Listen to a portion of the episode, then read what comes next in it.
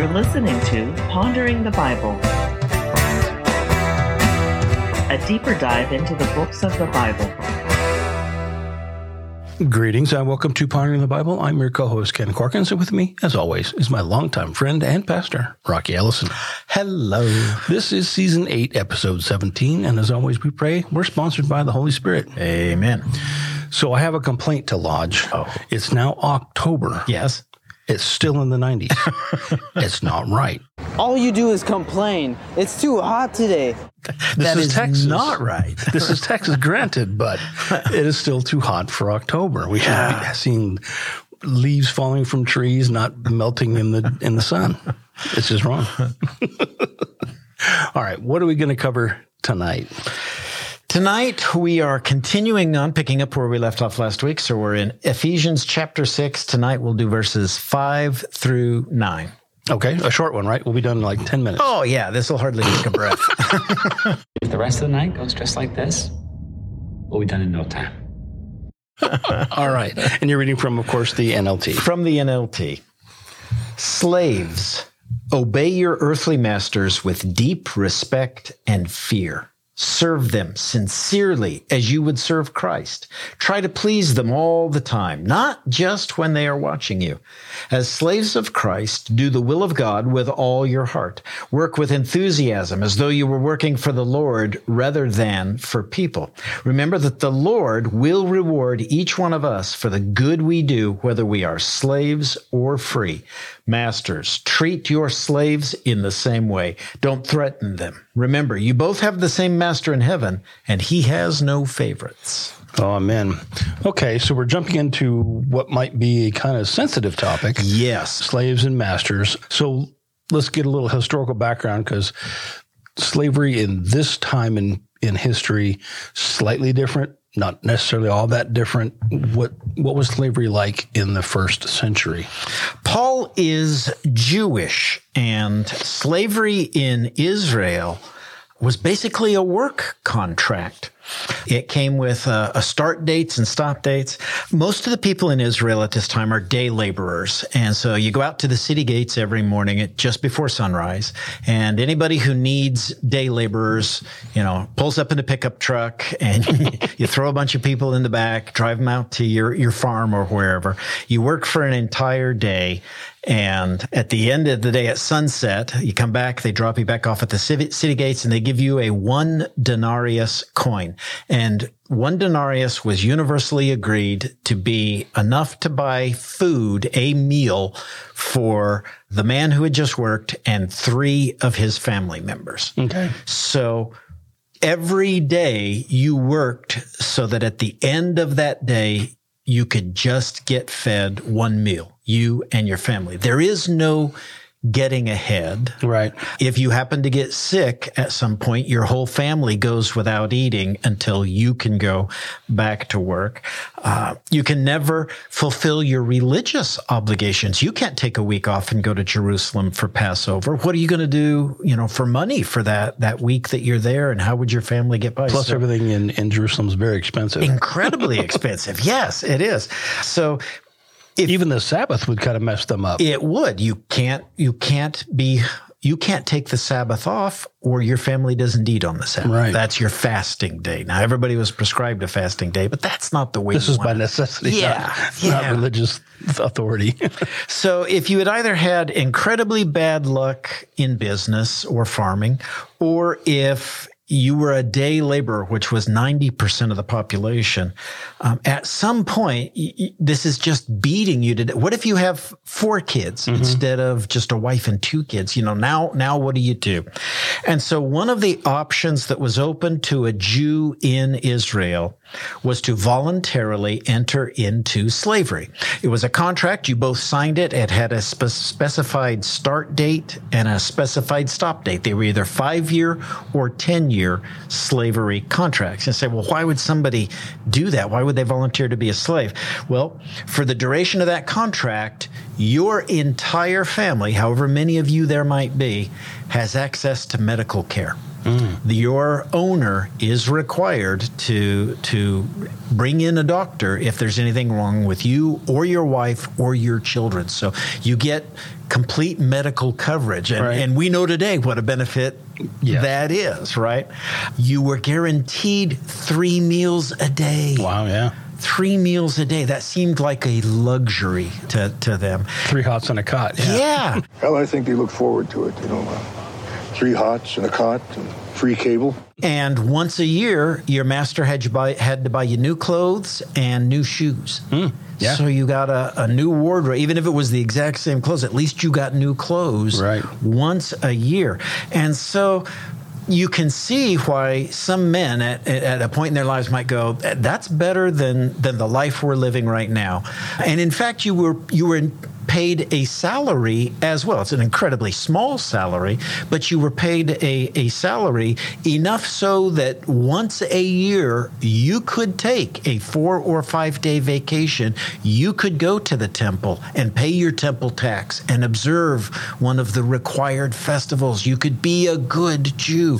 So uh, you can see the lure of that and why some men might opt to go that that direction. Is that kind of indentured servitude, is what we would call that, or is it slightly different than that? Slightly different Okay. because it's so voluntary and because there are very specified rules Okay. to it.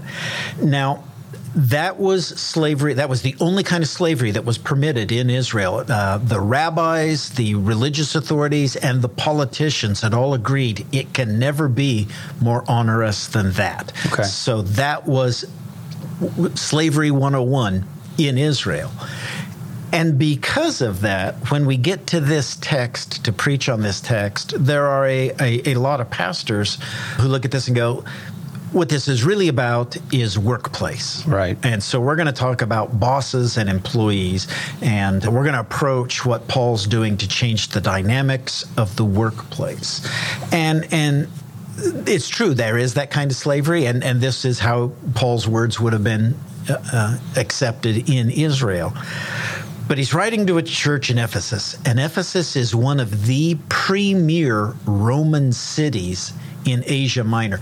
Ephesians are granted Roman citizenship if they're Right. born and live in Ephesus. So it is a Roman. I mean, they're all Greeks by by nationality, but they are awarded full Roman stature, so they live under Roman law.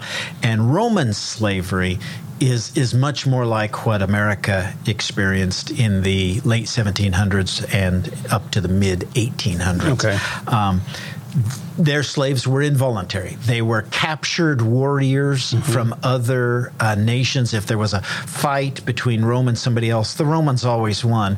And then they would bring back those soldiers. And if they were in really good physical shape, they might throw them into the arena as gladiators. Otherwise, they would take all the rest of them and they became field slaves for the Or they could be turned into soldiers, depending. Yes, yeah.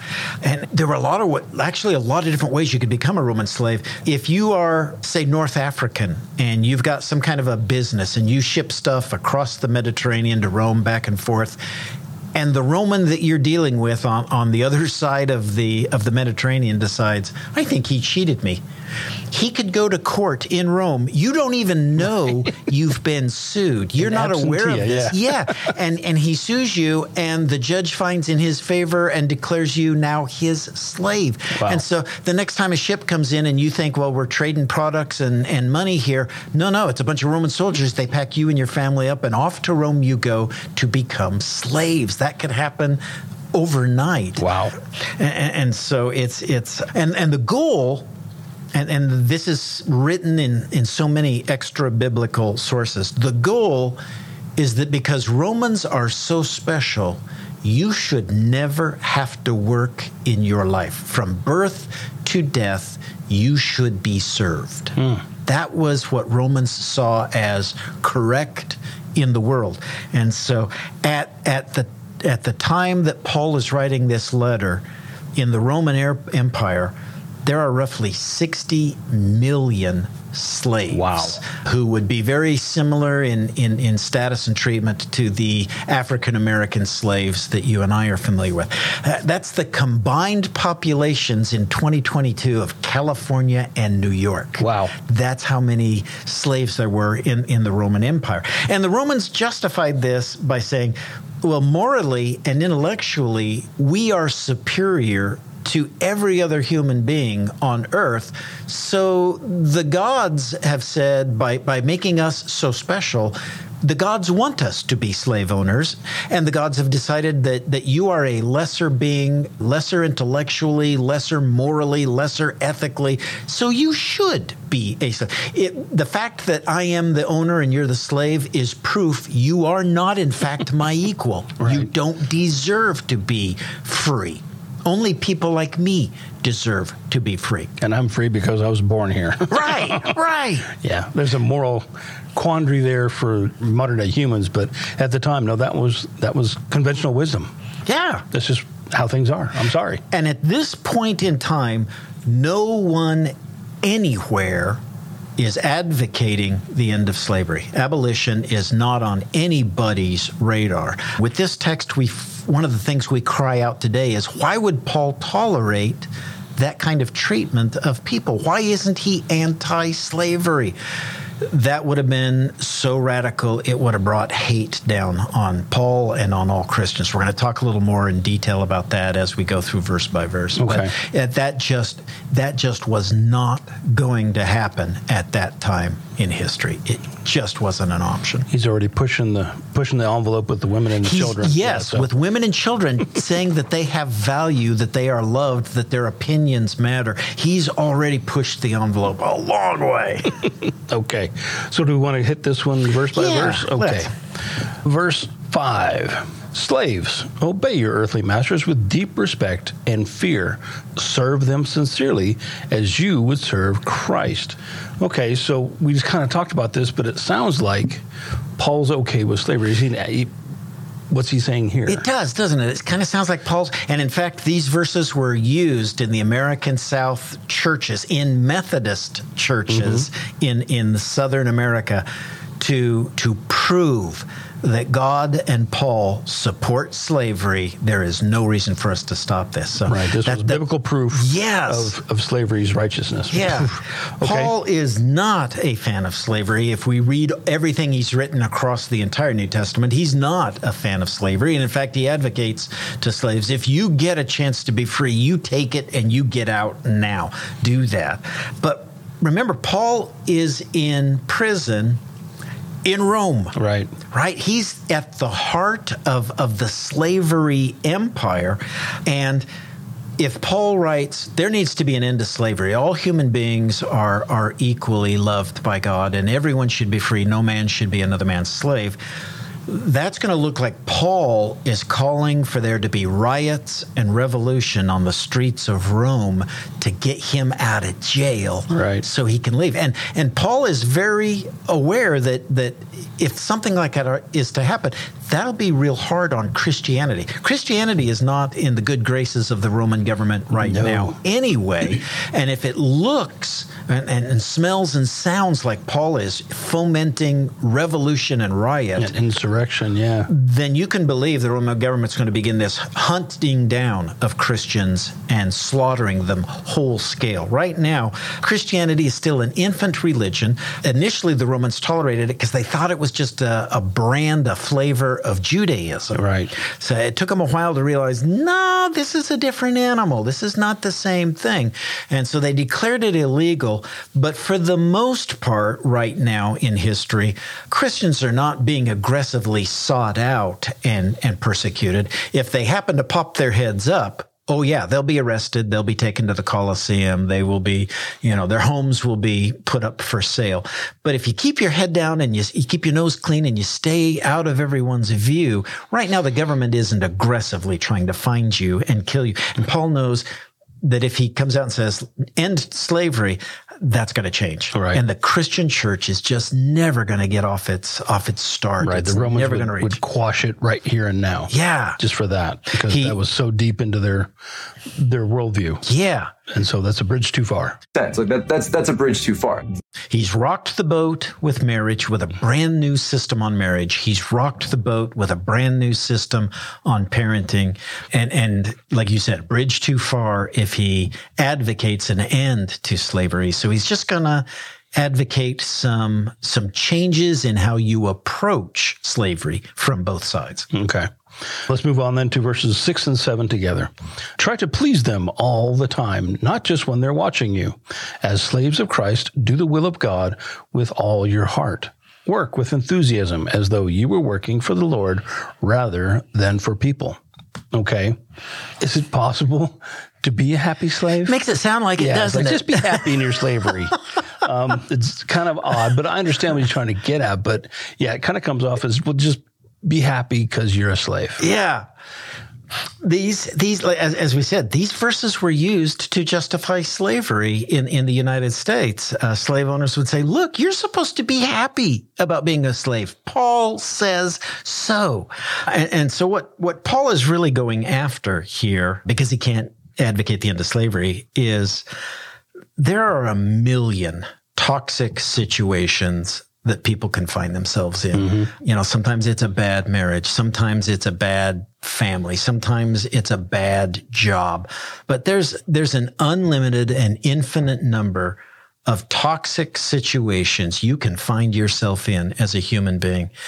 And you can drop to your knees and scream, why God did you do this to me? Aren't you supposed to be a good God? Why would you do this to me? Mm-hmm. Or you can get up every morning in whatever situation you find yourself and love Jesus and try to shine the light of Jesus to other people who are in, in toxic situations. Jesus on the night of the Last Supper, praying in the upper room with the apostles, says to them, there are disciples who will never know me face to face. They'll they'll just know my story. That, but they're going to be disciples just the same because they they believe in me without having seen me. And you and them, I'm praying for you tonight. But I'm not praying that you'll have easy lives. I'm praying that you remain in the world in the worst of situations as a light to others. And so that's really what Paul is advocating here tonight. If you're a slave, if that's the toxic situation that that you've been dumped into, God may leave you there, even though you are a devout and righteous Christian, as an example to others in that situation that there can still be joy in the journey if Jesus is your real master. So even in the worst situation, you're still trying to provoke people to say, why is he happy? Why has he got this inner, Yeah. inner joy? And it's because he's a Christian, a follower of Christ. Maybe even though I'm in the same toxic situation, maybe I want what he's got Exactly. to make it a little more bearable. Yeah. You know, because yeah, in this life, there's terrible situations all over. babies die Yeah. and and you know husbands abandon their wives there's there's a billion Yeah. horrible things that can happen and you can let that kill you emotionally or you can still stand up for faith uh, stand in faith and be a light to the rest of a broken hurting wounded world of there is a better way Yeah.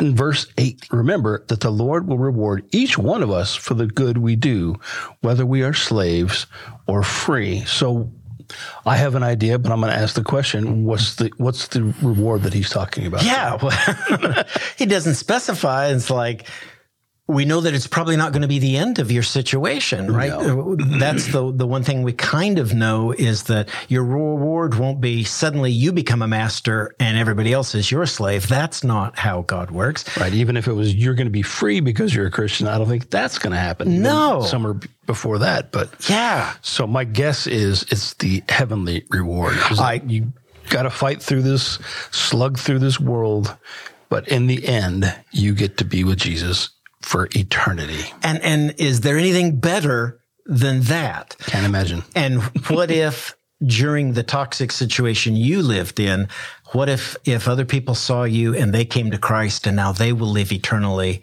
in heaven as well? That's a good thing. That's a good reward for you to be up there and know there are souls here because I I lived, I pursued holiness. I pursued entire sanctification. I tried to live righteously. There are souls here because I I introduced them. I shone Jesus. that light. Yeah. Yeah. Yeah. Okay. There's in our Sunday school class, we just finished going through the book of Revelation, and there's a scene that we call the Great White Throne Judgment, where the dead are resurrected and stand in judgment before Jesus. And the Revelation talks about that's going to be an ugly situation for non-believers. They're mm-hmm. they're in they're going to have to give an accounting of their entire life of all the things they did wrong, and there's just no way they can they can justify the lives they lived, and so damnation to hell is certainly coming. But there's great disagreement among theologians about what does that judgment look like for Christians? Do we go through the good and the bad of our lives as well? Or because we are saved and washed clean by the blood of Christ, is there no more bad? Has Jesus taken our sin away? And so there's only good left. And so is, are we only going to see the good things from our life? And there's a very large group of theologians, Protestant theologians who say, for Christians, the Great White Throne Judgment is going to be like Oscar night.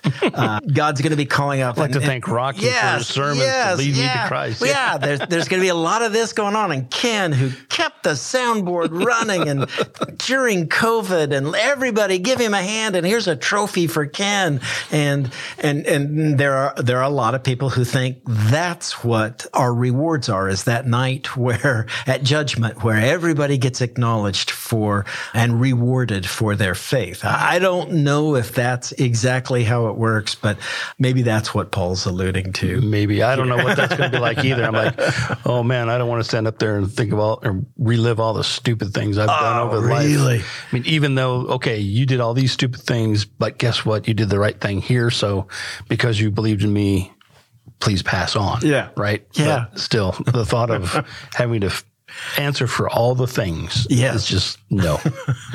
Can we just skip that part and have the Oscar ceremony instead? okay. All right, then let's jump to verse nine. We finally get to talk about the masters. We've been talking about slaves. Now we're into talking about masters. Masters, treat your slaves in the same way. Don't threaten them. Remember, you both have the same master in heaven, and he has no favorites. But I just kind of called it out. We've got, what, four verses here and only one for the masters. So Yeah. it's kind of an uneven call out here. Um, what do you make of that? As we were saying, Paul is in a precarious social situation here. If he tries to change the rules of marriage, uh, the Romans may not like what he's advocating, but they're probably not going to murder all Christians for it. It's not world changing. If he asks fathers to give up the tyranny that they're entitled to with patria potestas, um, they're probably not going to hunt down and kill all Christians. But if he comes down too hard on masters, because that reflects directly on the Romans, there is a chance that the persecutions will just escalate astronomically. So he's in a difficult situation. My advice?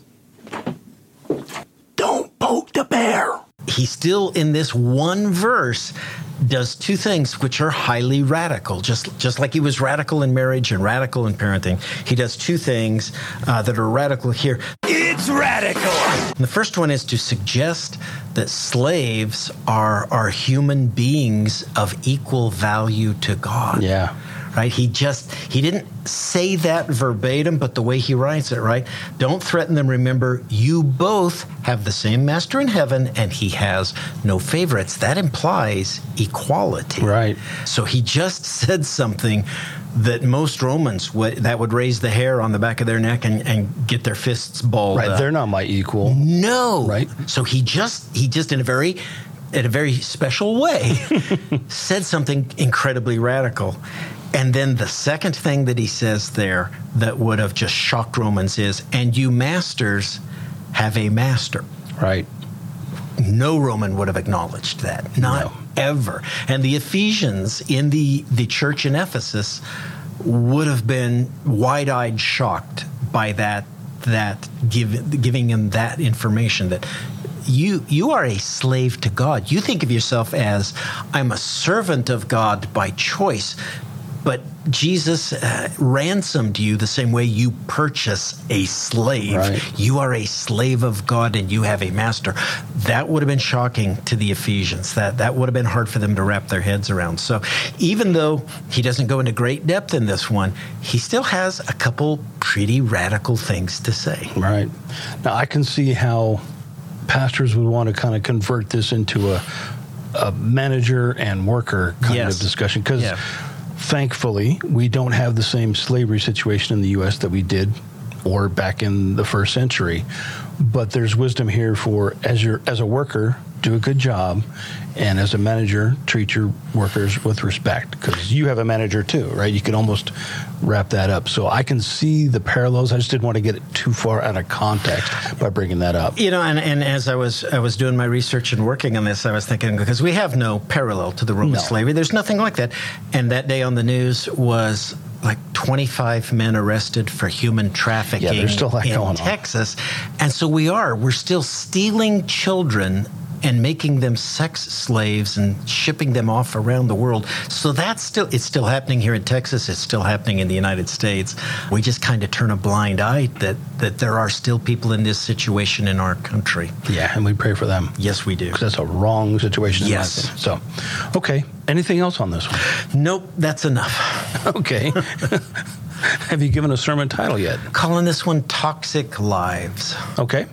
So if you'd like to listen to the sermon that Rocky delivers, it'll be at our website at www.pondergmc.org. At the top is a menu called Ministries. Click that, go down to sermons, look for the sermon Toxic Lives.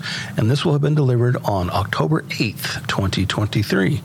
Where are we going next week? Next week, we are moving into a very famous piece, The Full Armor of God. Okay.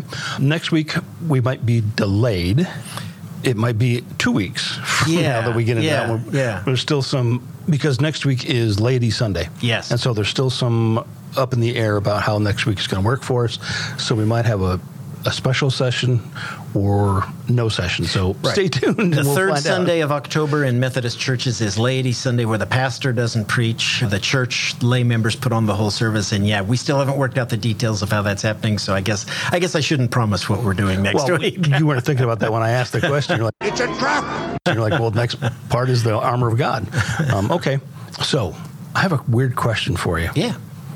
If a pig loses his voice, does it become disgruntled? With that, I think we'll close this episode. This is Ken Corkins and Rocky Ellison reminding you to love God and be nice to people.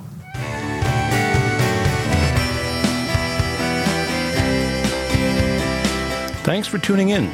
You can find us at www.pondergmc.org.